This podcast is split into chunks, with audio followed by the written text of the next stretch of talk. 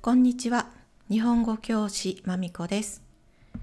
ちょっとバタバタしているので、9月は太宰治さんや芥川龍之介さんの著作権が切れていて有名な物語ではない短編を朗読していきます。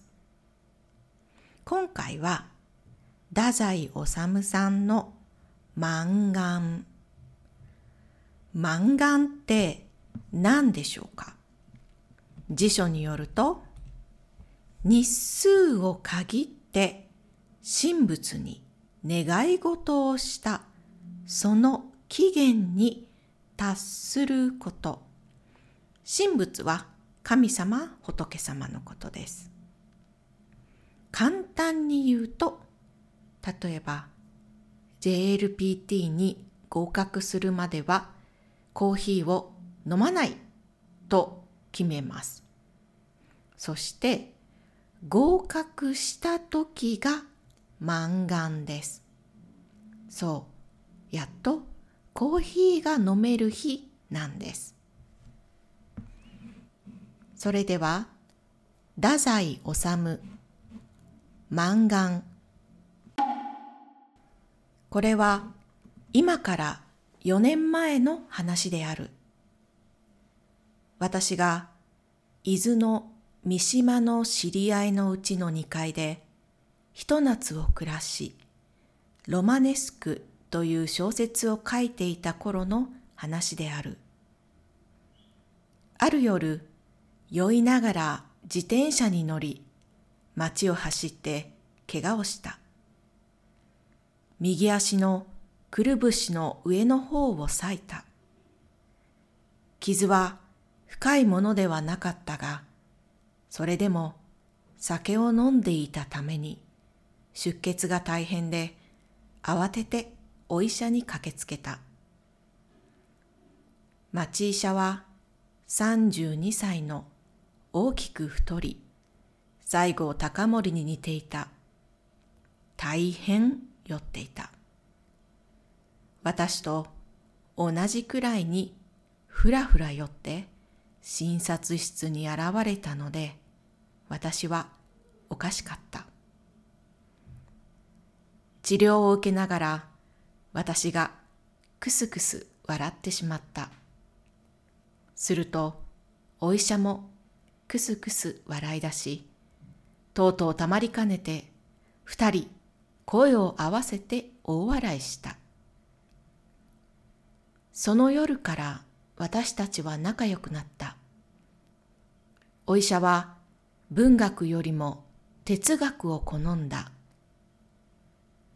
私もその方を語るのが気が楽で話が弾んだ。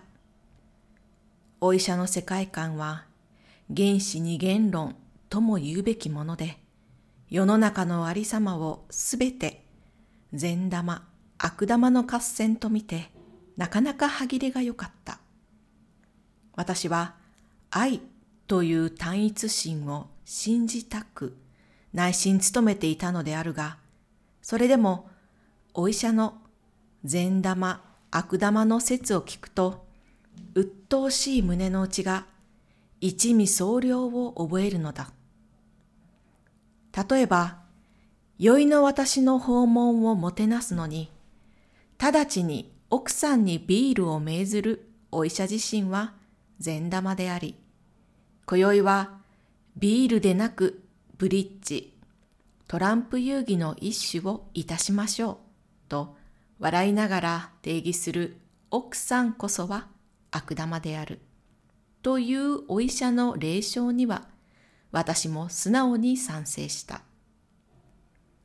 奥さんは小柄のおたふく顔であったが、色が白く上品であった。子供はなかったが、奥さんの弟で、沼津の商業学校に通っているおとなしい少年が一人、二階にいた。お医者様の家では、五種類の新聞を取っていたので、私はそれを読ませてもらいに、ほとんど毎朝、散歩の途中に立ち寄って、30分か1時間お邪魔した。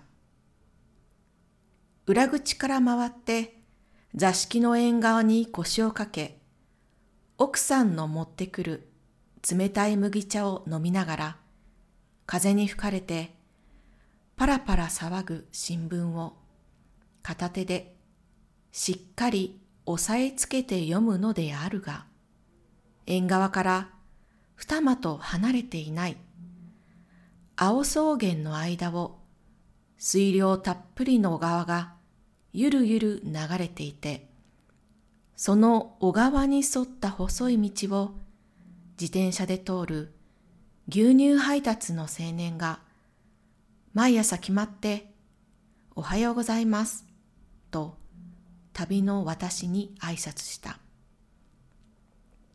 その時刻に薬を取りに来る若い女の人があった。簡単服に下駄を履き、清潔な感じの人で、よくお医者と診察室で笑い合っていて、時たまお医者が玄関までその人を見送り、奥様、もう少しのご辛抱ですよ、と大声で叱咤することがある。お医者の奥さんがある時私にその訳を語って聞かせた。小学校の先生の奥様で、先生は3年前に肺を悪くし、この頃ずんずん良くなった。お医者は一生懸命で、その若い奥様に今が大事のところと固く禁じた。奥様は言いつけを守った。それでも時々なんだか不憫に伺うことがある。お医者はその都度心を鬼にして奥様もう少しのご辛抱ですよと限界に意味を含めて叱咤するのだそうである。8月の終わり、私は美しいものを見た。朝、お医者のうちの縁側で新聞を読んでいると、私の傍らに横座りに座っていた奥さんが、ああ、嬉しそうね、と小声でそっと囁いた。ふと顔を上げると、すぐ目の前の小道を簡単服を着た清潔な姿がさっさと飛ぶようにして歩いていった。白いパラソルをくるくるっと回した。今朝、お許しが出たのよ。奥さんはまたささやく。三年と一口に言っても、胸がいっぱいになった。年月経つほど私にはあの女性の姿が美しく思われる。あれはお医者の奥さんの差し金かもしれない。本文は以上です。少し難しい単語があったので説明しておきます。まず一つ目、一味総量。漢字は1、2、3、数字の1、そしてテイスト、味、そして爽やか、涼しいという漢字で、一味総量と読みます。意味は、ひたすら、とにかく、すがすがしいこと、爽やかであることという意味です。続けて、霊障、霊障、例文の例に証明するの章です。